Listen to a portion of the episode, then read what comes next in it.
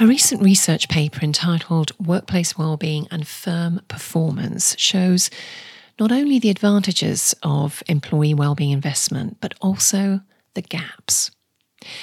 Hello, you're listening to Well Intel Daily. I'm Annie Hood. This is the podcast that makes wellbeing work for you and your business. Jan Emmanuel Deneve, Micah Kaats, and George Ward have documented the research that I've just mentioned. They say this Workplace well-being is being touted as a new frontier in the global competition for talent and a key ingredient to business success. But what do we really know about this relationship? Is all of this attention founded on hard evidence? Do investments in employee well-being really pay off? Would managers and executives be justified in dedicating time and energy into measuring, monitoring, and promoting the happiness of their employees? Or are the costs likely to outweigh the benefits?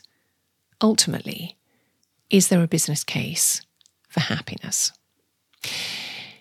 There are two perspectives to consider and areas for measurement that need joining together.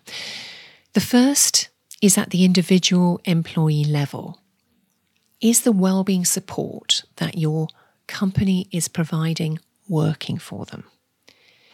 Is it improving their well-being and making them happier? That's the first thing. Second, is the investment benefiting the company performance? Now, there is instinctive belief and knowing that investing in employee well-being is ethically and morally the right course of action.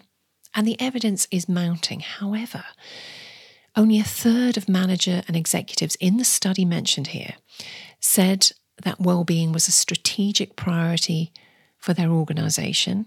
And further to that, only half of those, so circa 16% of the whole, noted that a strategy was in place to effectively improve workplace well-being. This is what the research is showing.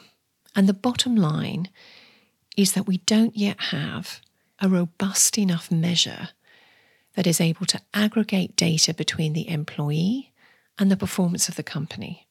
That's what is missing. And in order to avoid more years of knowing the right answer but not being able to concretely prove and convince CEOs and boards to invest, you and I are going to go around in circles.